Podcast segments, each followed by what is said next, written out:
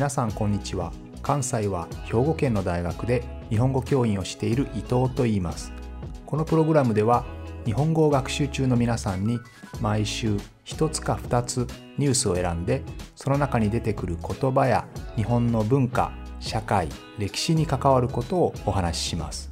自然なスピードででもほんの少しだけ表現や文法を簡単にして話しますので皆さんが日本語そして日本を学ぶお役に立てれば嬉しいです。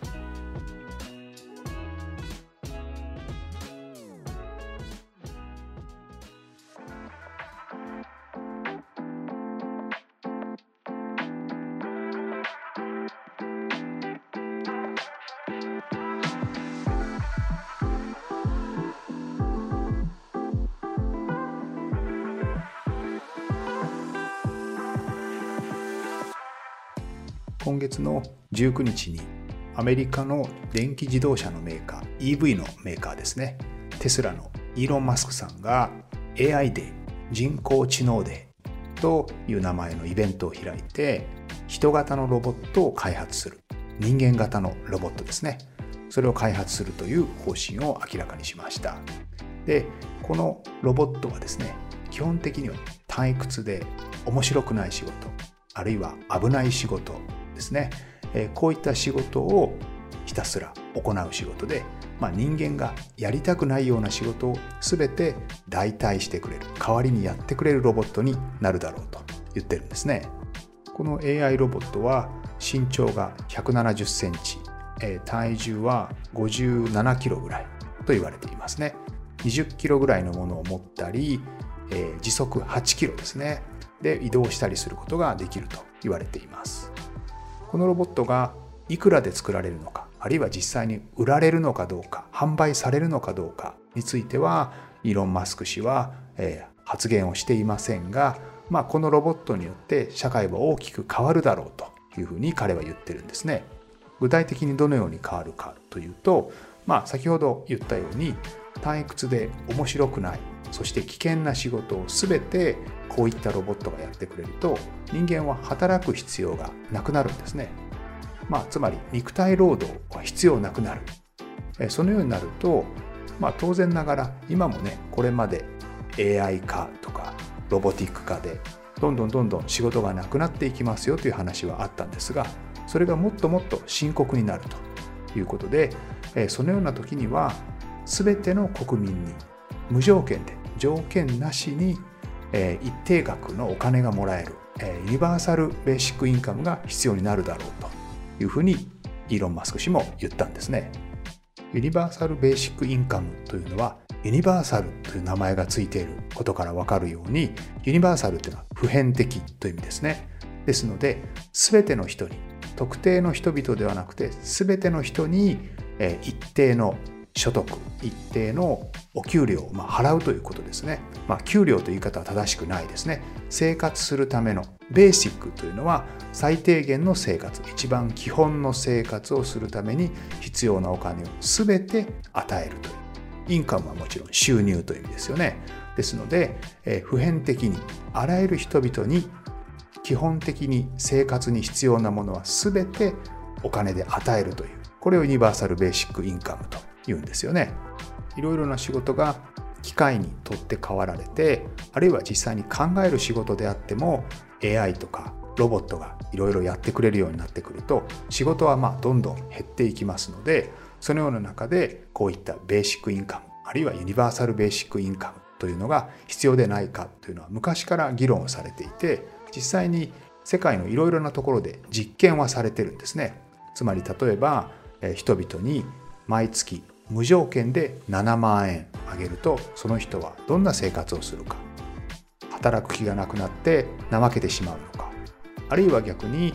その7万円があることによってより健康になったり趣味がより充実したりそういったことになるのか。こういった実験が世界中で行われているんですね。ただこれまで行われてきた実験というのは全てが部分的なんですね。ですので、お金もそんなに大きくないですし、人も例えば1000人とか1万人とかそういった限られた人数なので例えば日本が全国民に生活に必要なお金例えば13万円にしましょうか毎月13万円全て与えた時に人々がどのような生活を送るのかっていうのは誰にもわからないんですよね。ポジティブな予想としては例えば貧困層ですね極端な貧困非常に貧困の人というのはおそらく減るでしょうから生活ができなくなる人というのはいなくなるわけですよね。でそうすると病院に行けない人そういった人もいなくなりますから、まあ、国民の健康状態も良くなる。さらにはですね基本的な生活は働かなくてもできますのでそうするとリスクを恐れないでさらにお金を稼ぎたい人はどんどん新しい仕事、えー、起業することもできますよね今だとどうしてもお給料が安定した大企業に入りたいという人が多いんですがそういったリスクをあまり考えずに仮にクビになってもあるいは仕事がうまくいかなくてもベーシックインカムで食べていけるわけですからそういった少しリスキーなあるいは冒険的なことができるということも期待されてますね。あるいは何も仕事しなくても生活できるわけですからその時間を使って例えば1年間使って別の学校に行ったりして新しいスキルを学ぶ。どんどん自分のスキルとか知識をさらにブラッシュアップする。そういったことも期待されてるんですね。少し話はそれますがこういった学び直しですね。例えば自分は大学を卒業して例えば経済学部を卒業してそして企業に入って働いてるんだけどその後ですね全く違ったことがしたくなる。全然別の仕事がしたい。でもその仕事に必要なスキルがまだないので会社を休んでどこか別の大学とか専門学校に行って新しくライセンスを取る。あるいはそのスキルを身につける。こういったことをリカレント教育というふうに言いますね。ただ日本のリカレント教育というのは欧米のリカレント教育とは少し違って欧米で主流多いのはですね例えば仕事をしているんだけどもう1年間とか2年間完全に休んでしまったり仕事を辞めてしまってそして新しいスキルを学んでそして全く別の仕事に就く。こういうスタイルのまあ、フルタイムで企業で働いてその後フルタイムで学生になってスキルを学んでそしてまたフルタイムの仕事に戻っていくこういう形のリカレント教育が多いんですけど日本の場合はですね企業に勤めながら例えば週末だけ土曜と日曜だけリカレント教育にまあ勤しむというそういう形が多いんですよね。会社に行きながらリカレント教育を受けるのであまり大きな変化というのは、え欧米に比べると期待できないかもしれないですよね。ただまあそうは言ってもこの世の中ですから最近は一つの企業に一生生涯勤めるみたいなことはほとんどないですので、えっと、多くの人がですねリカレント教育に興味を持っているわけですね。20年自分の会社で働いてその間にまた別のスキルを身につけてえー、後の20年は別の仕事をするとかね、えー、こういったことがどんどんどんどん一般的になってくると思いますのでリカレント教育には需要がニーズがあるわけですよね。また一方で、えー、大学とか専門学校ですね。こういったところは今少子化ですので学生が少なくなってるんですよね。若者がどんどん少なくなっている、えー、この両者が実は結びついてですね、えー、政府は基本的にこういったリカレント教育を進めたいわけですね。いろいろな国民がいろんなスキルを身につけてこの不安定な世の中をうまく生きていく必要がありますのでこういった学び直しリカレント教育にお金を出すわけです。リカレント教育を受けるためだったら補助金を出しますよお金で助けてあげますよこういったことをするわけですね。で、えー、もちろん大学や専門学校はそれは助かるわけですよね。そういうお金が政府から出ると当然その学生たちを自分の大学や専門学校に呼んで、ね、そのお金で私たちの大学に来てくださいということで社会人学生を募集することができますので、まあ、こういったお互いウィンウィンの関係ができるわけですね。さて少し話がそれてしまいましたけれどももちろんこのユニバーサル・ベーシック・インカムに反対する意見もあります。まあ様々に細かい理由はあるんですけど一番大きな懸念心配ですね。というのは人々はお金を無条件にもらえるようになると働く意欲モチベーションですね。あるいはインセンティブがなくなってしまうんじゃないかと。みんなが働かなくても一定のお金がもらえるんだったら働く気持ちはなくなるかもしれませんよね。ベーシックインカムの理論を考えている人たちは仮に生活に必要なお金が全てもらえても人間というのはより生活を良くしたいさらに向上させたいというふうに考えるので働かなくてもいいけれど働く人が出てくるだろうそういう人たちがどんどん税金を払えばいいんだそういう考え方なんですね。ただですねこれまでの社会主義の失敗を見てくるとなかなかそこは疑わしいところではありますよね、えー、みんなが働かなくてもいいんだったら自分だけ働くのはバカバカしいということで社会主義の国では経済はあまりうまくいかなかったですよね。ですのでおそらく基本的な生活が働かなくてもできる状態でもそれでも働きたいという人はそんなに多くないかもしれないですね。ただしそれでもうまくいくだろうと考える人たちはですね実際に例えば今の世界でもものすごくお金持ちっていうのは一部なんですよね。ですので例えばベーシックインカムを導入して70%の人があんまり働かなくなるで残りの30%の人がものすごく一生懸命働くでこの30%の人たちがすごく利益を出してそれにうまく課税をする税金を課すことができればそれでうまく回るのではないかということも言えるわけですよね。このためには富裕層つまりお金持ちに対してもっともっときちんと税金を払ってもらう必要が出てきますよね。今でも上位1%の人が、ね、残りの何十の人の富を全て集中して持っているこんなことが言われますよね。ですので一部の非常にたくさんのお金を持っている人たちからきちんと税金を納めてもらうようなそんなシステムが不可欠必ず必要になってくるわけですよね。今年の6月にえロンドンで開かれた G7 ですね G7 の会議でその G7 の会議の中に出てきた国はですねグローバル企業グローバルに活躍する企業にきちんと税金を払ってもらうということで法人税を最低15%取りましょうとどの国もどんなに低くても15%以上取りましょうということが決められましたよね。お金持ちのグローバル企業は、えー、自分たちの税金を納める国とか地域を非常に税金の安いところ、えー、こういうのをタックスヘイブンというふうに言いますね。租税回避地と言いますけれどまあ税金を納めなくてもいい。あるいは税金が非常に安い国に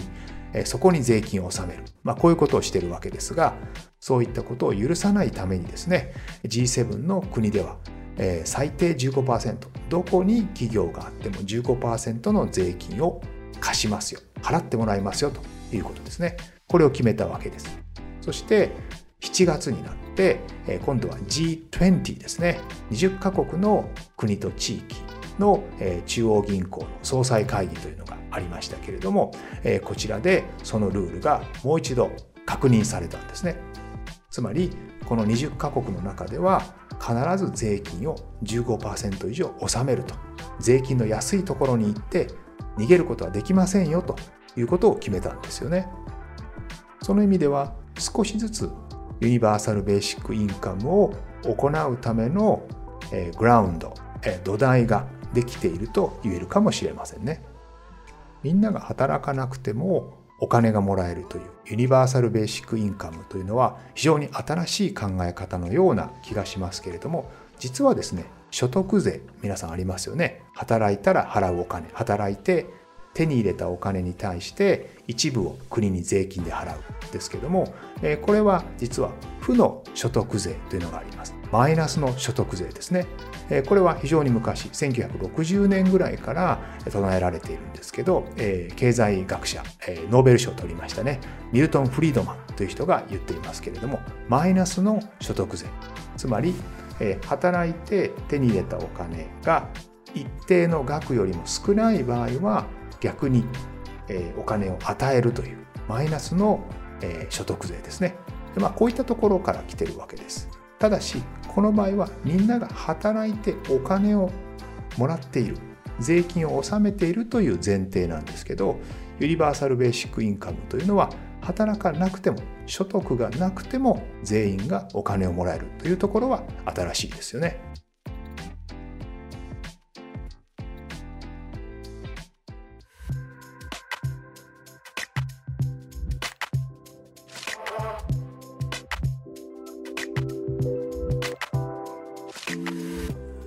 今日はですね AI ロボットとそれからユニバーサルベーシックインカムの話をしてきたんですけれどもここでもう一つですねこの AI とかロボットに関して、えと、ディープラーニングについて少しだけお話をしたいと思います。というのは先ほどからずっと経済のお話をしていますね、えー、何もしなくてもお金がもらえるシステムというのはどうなのかということなんですけれどもまあこれですね実は人々がどうなったら幸せかということが大事なわけですね。で、まあ、これまでは一応、えー、お金がある程度稼げれば幸せだろうという、えー、そういう前提に基づいて、えー、できるだけ国の GDP が上がるようにとみんなが十分なお金を持てるようにと、まあ、そういう形で経済政策というのは行われてきたわけですね。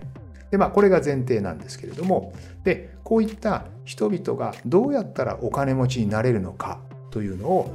今まではさまざまな研究者がですね例えば学歴が高い人はお金持ちの人が多いとかあるいは親がお金持ちだったら、えその子もお金持ちになることが多いとか大きな企業に勤めている場合はお金持ちになる確率が高いとか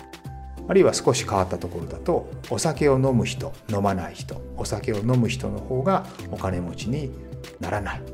えー、あるいはなる、えー、こういったものですね、まあ、こういった条件のことをパラメーターというふうに言うわけですね。でこういったところからいろんな条件を考えていってあこういう条件が揃うと人々はお金持ちになりやすいんだなということは幸せだなというようなことを考えるわけです。まあ、こういったものが経済理論なんですけれども今後はディープラーニングの力によってですねもっともっとたくさんのパラメータ変数ですねを、えー、お金持ちになるかならないかの予想に加えることができるようになるんですね。え例えばですけれど、えー、毎日コーヒーを飲むか飲まないかこういうのお金持ちになるかならないかと全然関係なさそうですよね。でもこういった条件もどんどん入れることができる。身長が高いか低いか家に花を飾るか飾らないか、えー、あるいは全く関係なさそうな目の色が青いか黒いか何でもいいんです。こういったあらゆるいろいろな条件パラメーターをどんどん加えて、えっと、どれとどれとどれが揃った時にお金持ちになるかという。これまではですね経済の理論というのは、えー、多分お金持ちになるかならないかにこのパラメーターが関係するだろう。例えば学歴は関係するだろうとか。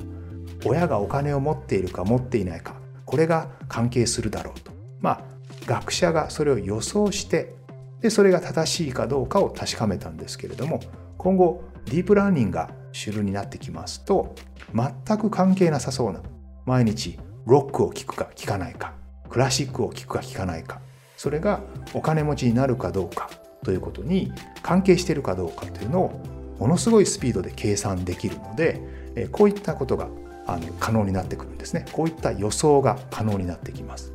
でこれの大変面白いところは予想できるんですけど例えばディープラーニングを使ってこの人はお金持ちになりますか？ならないですか？という予想を機械にさせることができます。コンピューターにさせることができるんですけどそれが説明できないっていうところが面白いところですね。えー、つまり、えー、機械ディープラーニングはですね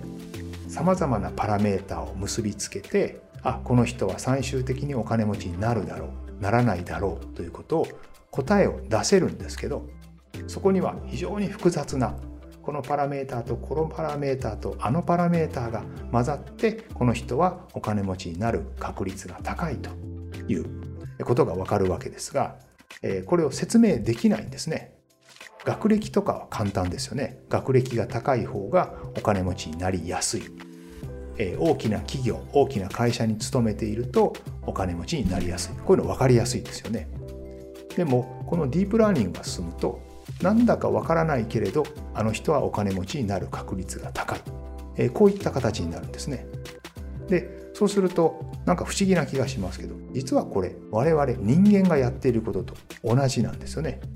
人間は例えば一つのお皿を見たりコップを見た時にあ美しいお皿だなと思うわけです。でその中には分かりやすい条件もあります。色が綺麗だとか形が美しいとかあるんですけど同じ形同じような色をしていてもあんまりいいなと思わないお皿ありますよね。よく似ているけどこっちは好きだけどこっちは好きではないこういったことよくありますよねでこれ実は頭の中で実はさまざまなパラメーターで判断をしていて最終的にそのお皿が好きか嫌いかというのが出てくるわけなのでまさに人間の直感こういったものがディープラーニングによって同じことが再現できるということになります。ですのでこのディープラーニングの力を使えば例えばユニバーサル・ベーシック・インカムが導入された時にですねどういう人がより働いてどういう人があまり働かなくなるか、えこういったことも予想できるようになるかもしれませんね。このプログラムでは日本語を学習中の皆さんに毎週ニュースを選んでその中に出てくる言葉や日本の文化社会歴史に関わることをお話しします。